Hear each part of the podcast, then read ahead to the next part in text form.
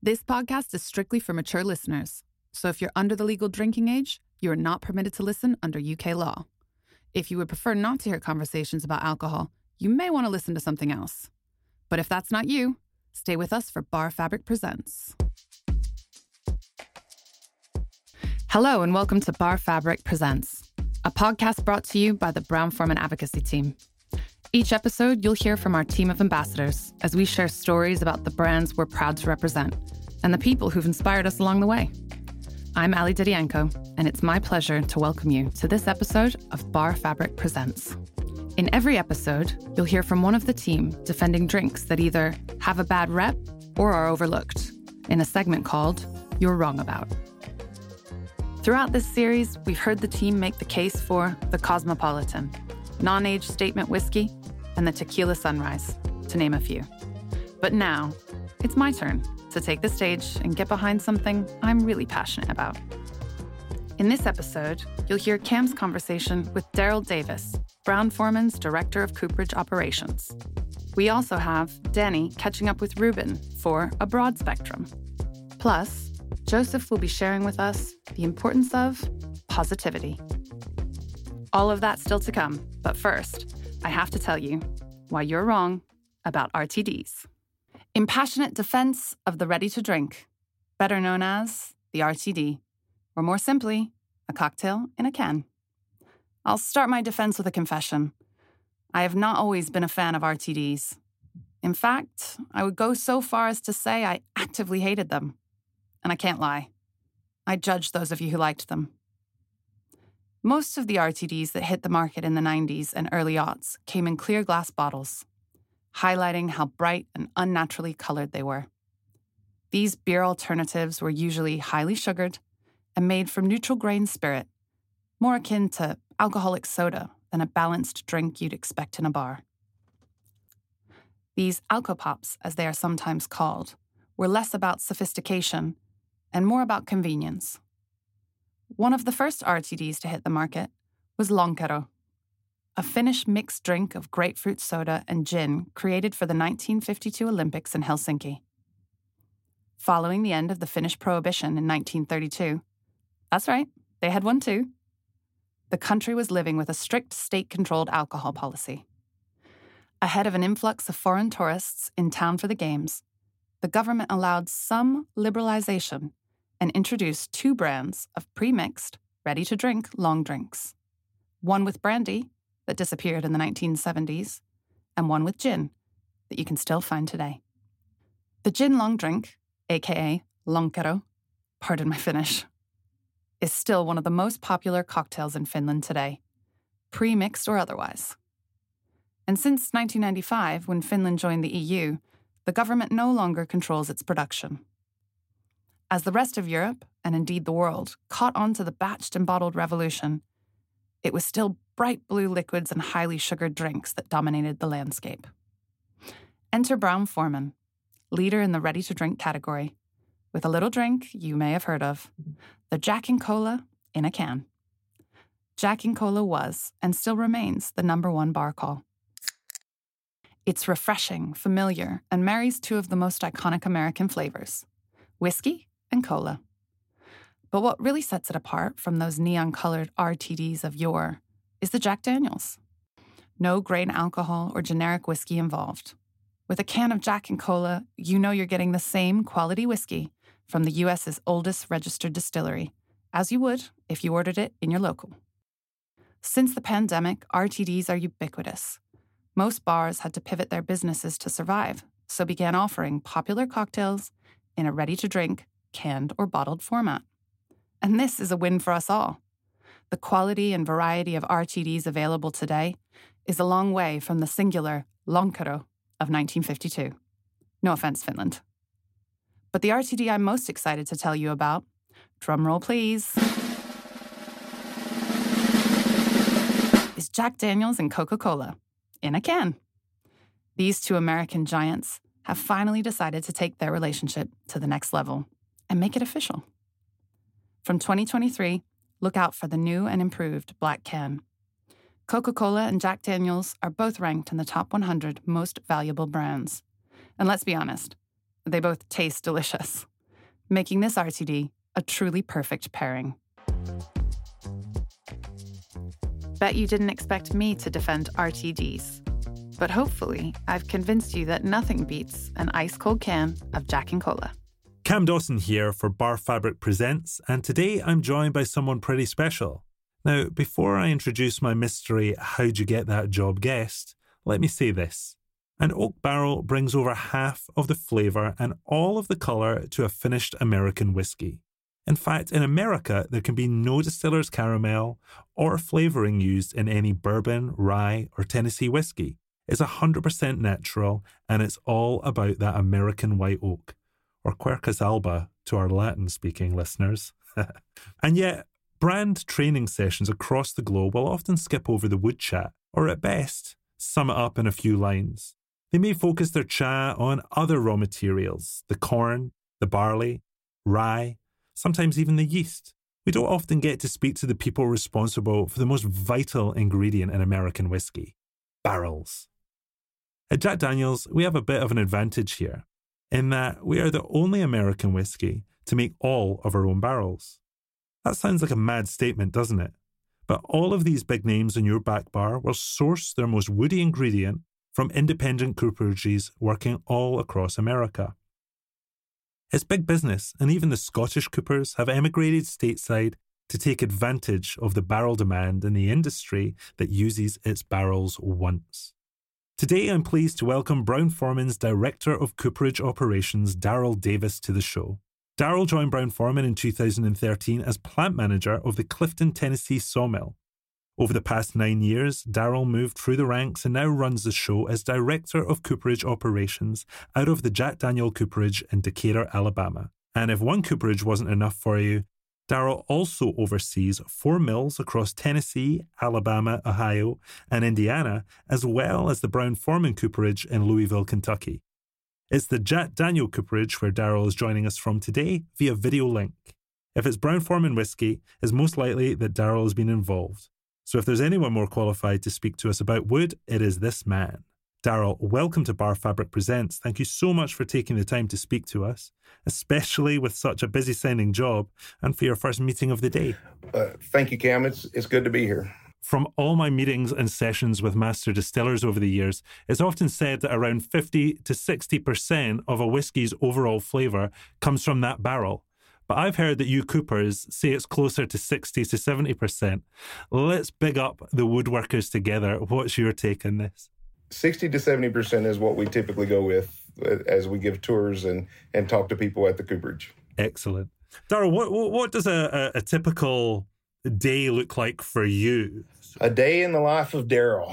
Oh, wow. That could be any day, or that could be anything. Uh, we, um, so typically we do get an early start. My my first meeting every morning starts around um, seven to seven thirty every morning, uh, and those are ops meetings at one of the sites. Um, we um, typically I will meet with my Brown Forman uh, Cooperage first, just simply because they're on Eastern time, so they're an hour ahead of where where I where I reside or where I live, and uh, and then an hour after that meeting, I have my uh, Jack Daniel Cooperage meeting. So that is that's the start of my day, just to see what's going on in in our operations. And uh, I I am very blessed to have a great team, um, very good team that keeps me informed, uh, able to make decisions on on your own. Uh, I I come from from that um, I guess that thought of building a team that no one knows building a team so well that no one knows who the real leader is. And with that, uh, you know, allowing these people to make decisions on their own is, is very important and, and helps me, helps me make my day better. Right. So I'm very blessed, but as you heard about, as we went through the process of going from, from all of these different processes and components and workstations, you can imagine how many different moving parts we have any given day we we are we are exposed to uh, a very harsh environment when you when you think about machining or making a barrel machining wood uh, it's very dusty du- wood dust is very um, um, it's very rough and tough. It's very tough on our on our equipment. So any given day we could be dealt with something out of the ordinary. We really focus on continuous improvement at our sites. We focus on what's called PMs or preventive maintenance, predictive maintenance. Um, but still, to that point, it's a very complex process. Um, now, it's a very elegant process, but it's there's a lot of complexity to our process or processes. So any given day is different. It really is. Uh, there's a lot of strategy that goes into our into our day. Um, the the neat part about our the neat part about this is, is, is that we get to work with people, and we get to work in in two different industries. Really, if you think about it, we get the spirit industry and we get the wood industry, um, which is which is pretty cool because we get both both sides of very good good industries, and it's it's just neat. It's a very interesting job. You've worked for Brown Forman uh, for uh, the, the, the past nine years. Um, what sort of uh, from our earlier chat, we uh, to our listeners, uh, Darrel and I had a quick catch up to get to know each other because it was the first time that we'd met yesterday. Uh, so you, you were telling me you had a, a pretty surprising uh, and very unrelated uh, start to your career working with another raw material that that, that wasn't American white oak. T- tell us a little bit about uh, your past, uh, and then maybe also your your your training to to become the, the the director that you are today. Absolutely, I I'm I'm a country boy. All right, I am uh, the the site that I I didn't share this with you yesterday, Cam, but the site that I started with Brown Forman is 30 minutes from the town that I grew up in, which my parents still live there there where they live, they they owned a small machine shop. So I got I got exposure at a very young age to manufacturing, and grew up in the machine shop. Now I was a uh, I was it, my my dad made a point uh, to make sure that I had a trade as I grew up uh, that I could always fall back on, which I'm again very fortunate to have that. And um, and it's helped me. It laid the foundation to anything that I have become or all of my successes in in my career. We um, at one day, I, I remember the conversation. Um, he told me one time. He said, "You just need to go get a job." Go get your own job, get your own place while you still know everything. And uh, we laugh about that now, but if if you have kids, you understand where I have a 19 year old and a 15 year old. I understand what he what his frustration was, and uh, he reminds me all the time that I'm raising myself. Uh, that that they're just like me.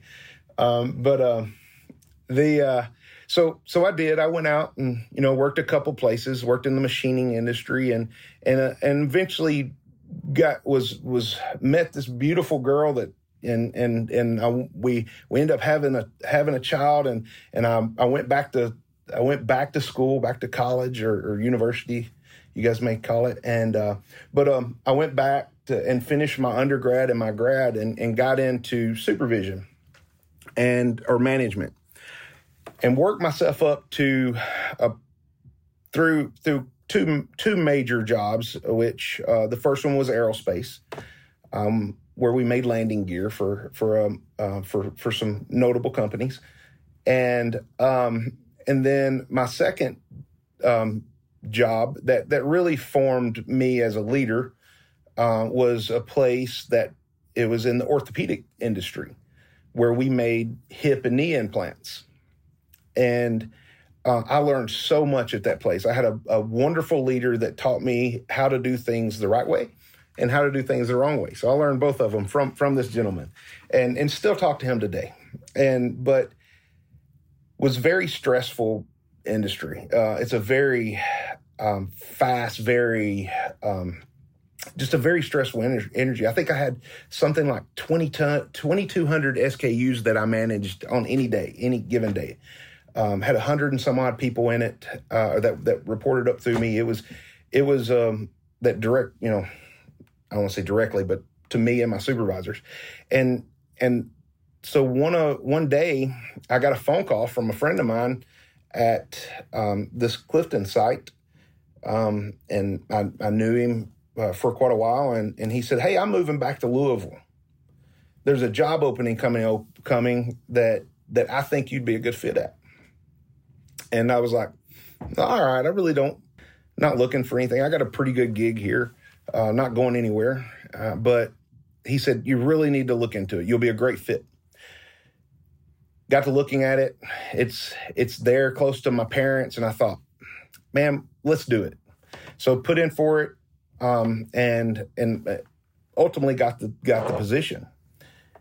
Um, so that's how I got to Brown Forman. A month into my job at Brown Forman, uh, or the Clifton Mill, um, the Clifton Mill is what. So, you, so in the mill industry, you have what's called gate logs, which loggers bring their logs to you, and then they have uh, external log buyers that go out and buy logs. A month into my job at at uh, at the Clifton site, uh, we got low on on logs, which is typical, right? So so anytime you have a real wet winter, you'll you'll your your log volume will drop just because people can't get into the woods and get get the logs out. So we were out of wood and we didn't have a external log buyer. So the guy that uh, that hired me, that was a huge influence on it, which is a, a question for you later uh, from you later, is um, or that I saw you had. His name is Bob Russell, and and he told me he said, "I need you to go buy logs," and I'm like, "Okay." And I mean, I I knew what a white oak was. That's pretty much all I knew. so I spent some time out in our log yard with our log buyer learning how to grade logs. And and, then, and mind you, I'm a month into this industry, and I just, I mean, just really soaked up every ounce of knowledge that I could, um, and went out and I was good at building relationships. I love people. So, and that's the two things you need. You need to know how to buy a log and you need to know how to get along with people. And so I went out and I mean, truly was able to to build our help help build our log supply back up just by going out and you know introducing myself and, and, and building relationships and still to this day i've been gone for five years from that from that from that group and and still to this day they they have uh, loggers that will sell them logs on the relationships that i built um, it's a very relationship um, strong industry uh, if if if you have relation, if you if we have if they trust you, they will sell you their logs, no matter what you pay. If they don't trust you, they will not sell you their logs. So that's a it's a huge huge relationship based industry. D- tell me from the conversation that we had yesterday, you were saying to me about some of the things that you you find in a stack of wood, uh, and there was I was absolutely shocked. Tell our listeners some of the amazing things Absolutely. It is it's it's amazing what they will find inside these logs. So if you if you remember earlier on we we set these logs out here and they go into into our into our log yards and they may sit out there for a while. Well, one of the things that happens is uh, if a lightning strikes a tree or ants build up in it, the, it, it could, or it just rots from the center, it could have um, a, a hollow spot in the in the base of the tree. And um, and there's been a couple times we found snakes in there. Um, and, and you'll do that in your stave yards too, right? You'll you walk through the stave yard and a snake will pop its head out and uh, in between a stack of staves. Uh, we found snake eggs in them, um, animals. Um, we try to get those out before we do cut up the do cut the log up. But uh, we've also um, we we have found um, uh, man, we found everything from you know, muskets, bullets, um, in, in trees, of course, very, very common to find a bullet in a tree or a musket. Uh, we found um, horseshoes, um, uh, uh, all kinds of horseshoes in it where someone through the years of putting a horseshoe on, on a limb and it's grown up over it. Um, we've um, we've even found a sausage grinder, and uh, that was the oddest one I think I've ever I've ever seen. I'm, I'm, guessing it was an old home place or something. Someone tacked a sausage grinder up on it to to grind their meat back in the day, and and um, and then it just grew up over it, and we cut right through it one day. So uh, this brings me quite nicely over to innovation. Uh, are we likely to see a, a, a, special limited edition Jack Daniels in the future, aged in sausage barrels? Yeah. I'll ask Chris. I'll ask Chris if he can come up with some, come up with one, but I, I doubt it.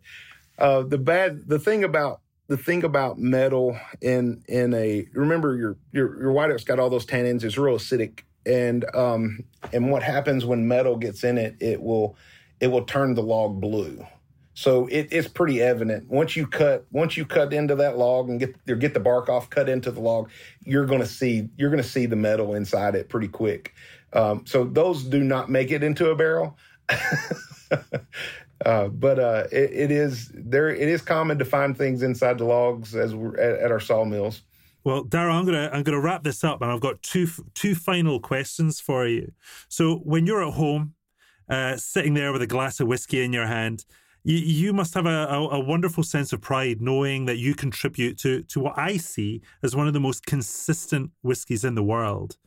Um, that must be up there. But what's your favorite thing about your role as the Cooperage Operations Director? Oh wow, um, Cam, I got to tell you, um, I'm very fortunate to to work to work with this team.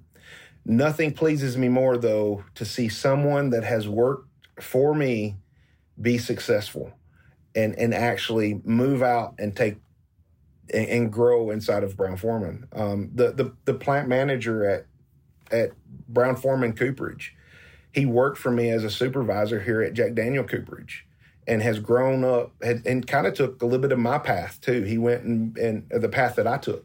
He went and was a plant manager at a, a, small site, one of our one of our stave mills, and now is the plant manager at, at the Cooperage in at Louisville, um, and has uh, a, around 200, 250 employees that report through him. So those successes is what it's all about. Fantastic.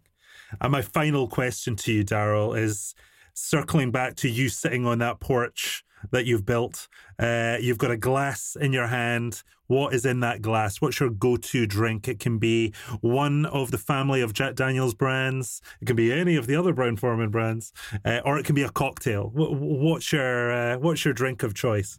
Um, my so so I have a few things, and and I will I will say this: being being the director of both cooperages, I, I support all of the all of the Brown Forman brands, and and I enjoy all of the Brown Forman brands. Um, but I guess my go to probably my go to Jack Daniels out of the Jack Daniels family is going to be the Jack Daniels Rye. Absolutely going to be that. A- absolutely, hands down. Um, my I guess if I'm if I'm drinking something, if I'm out and I'm drinking something with some friends, it's going to be Jack Daniel's single barrel, right? If I'm just enjoying a, you know, a Jack Daniel's single barrel neat or on the rocks is, is you can't go wrong, right? And, and um, and then other than that, it is, you know, the I, I like Woodford Reserve as well.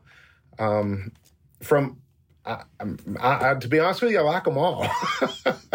I uh, Old Forester's another good. You're one. having your cake and eating it here. This uh, I said. That's one. right. but but being from the Cooperage, I can't leave out Cooper's Craft.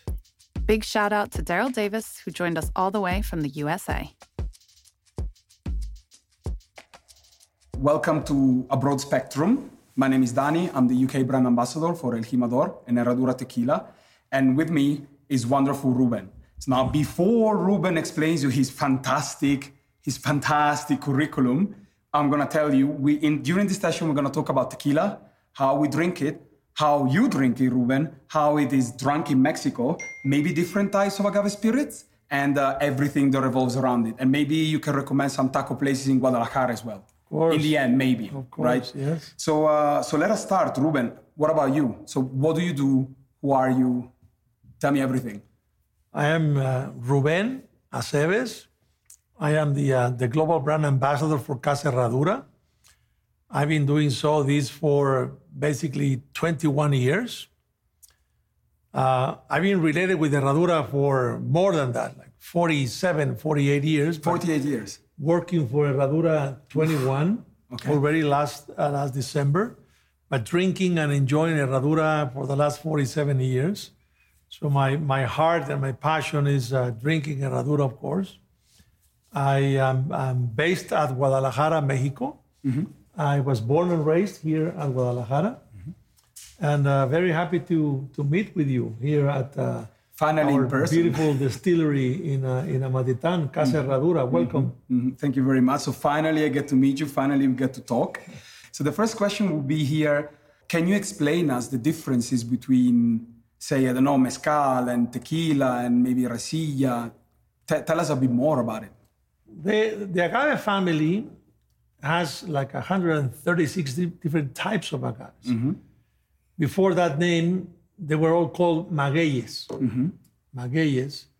And then there is kind of like a conflict of whether it was uh, a, a fermented sap made out of a maguey down in Oaxaca to do mezcal. Mm-hmm.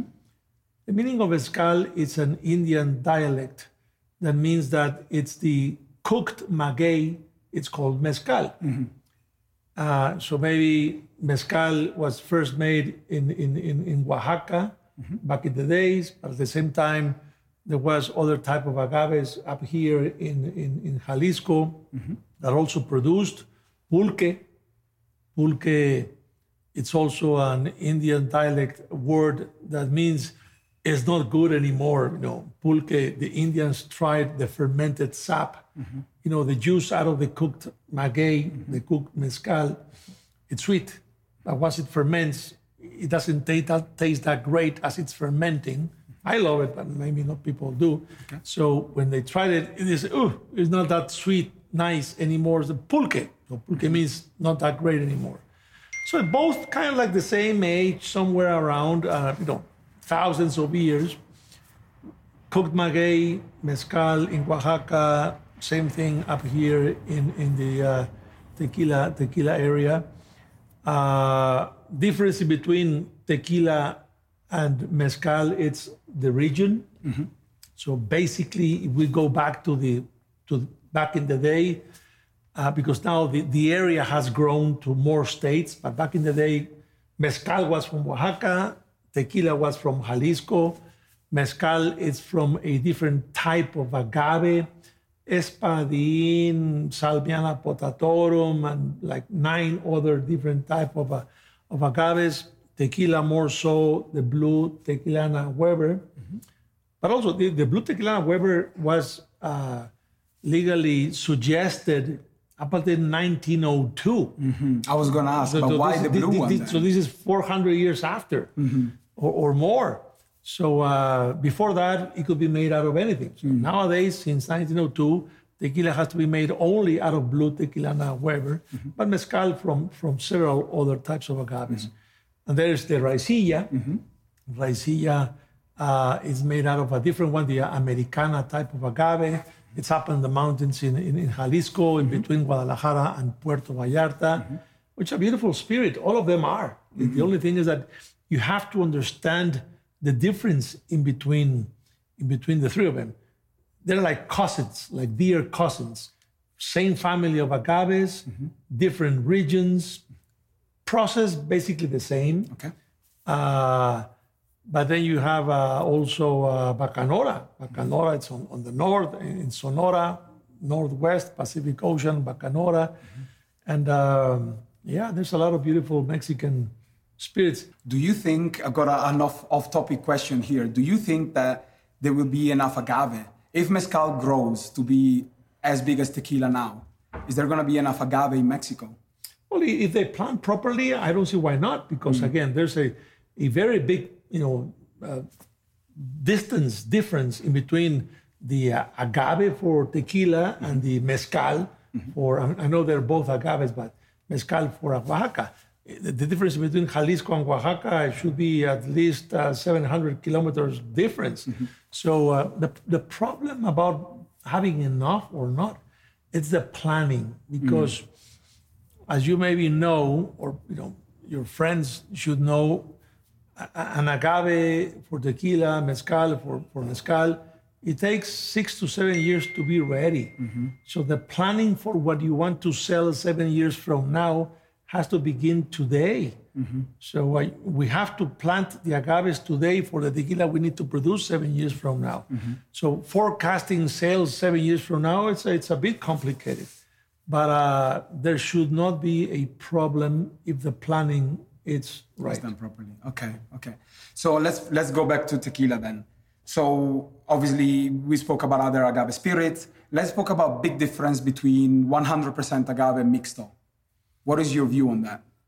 Well, the big difference first is that uh, 100% agave tequila, it's, it's like this.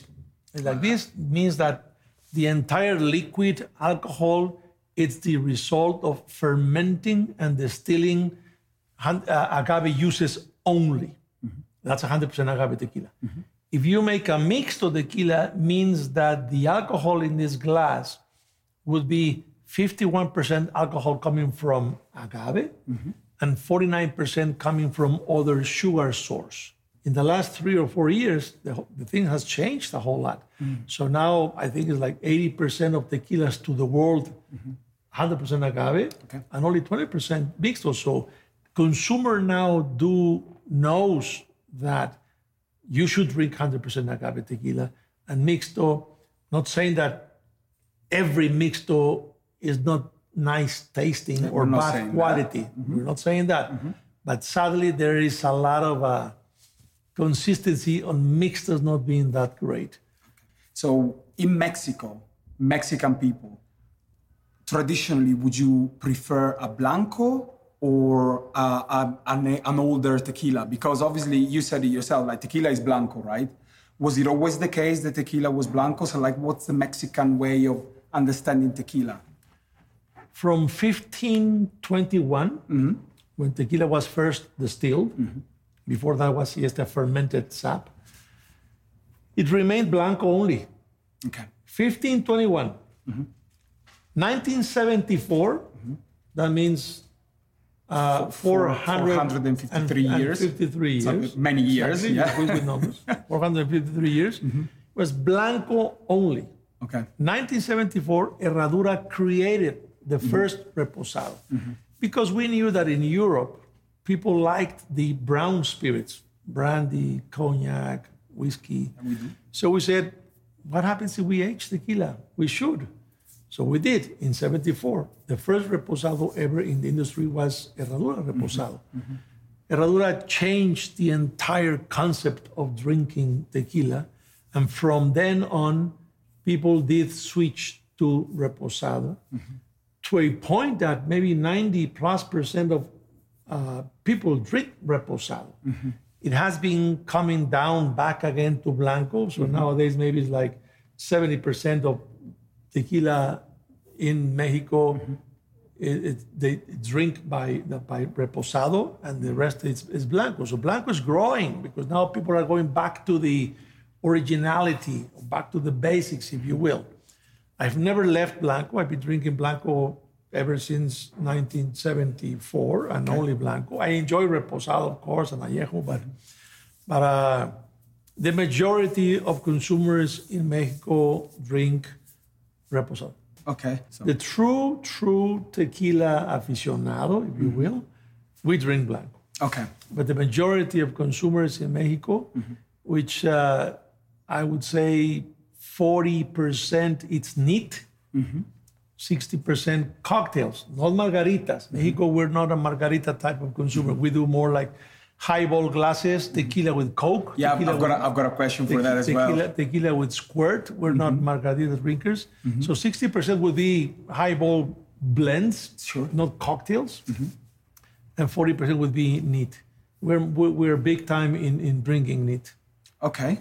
Can you mention out of your out of your mind one uh, the top of your head uh, uh, a bar in Guadalajara and one in Mexico City with fantastic tequila selections?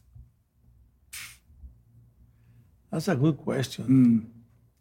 Uh, Guadalajara, great tequila selection. You know, uh, maybe La Tequila.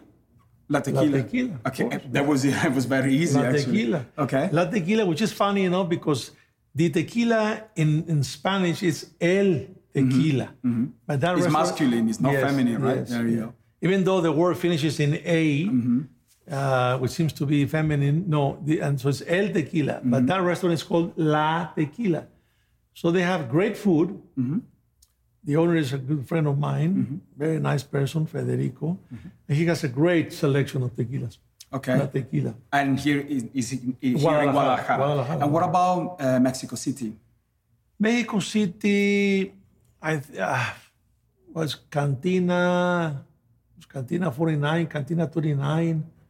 I don't, I don't remember the I don't go to Mexico City too often, thank Okay. God. I don't like going to Mexico City that much. Okay, fair enough. But they have a couple of uh, places in Mexico City, and they have one also in and somewhere in Miami. Mm-hmm. It's Cantina 49, Cantina 28. It's a really nice place. Let, us say it's Cantina 49. People can Cantina, yeah, Google yeah. it. It's fine. Oh, there, but there, are, you know, there are so many. One of the things about Mexico City is there's a lot of cantinas. It's hundreds of cantinas. Sure. You come in and they, they, they you order one tequila and they bring you 20 different botanas. You don't even have to order food or anything. It's with, one tequila or two, they'll bring you so many uh, botanas. They're amazing to go.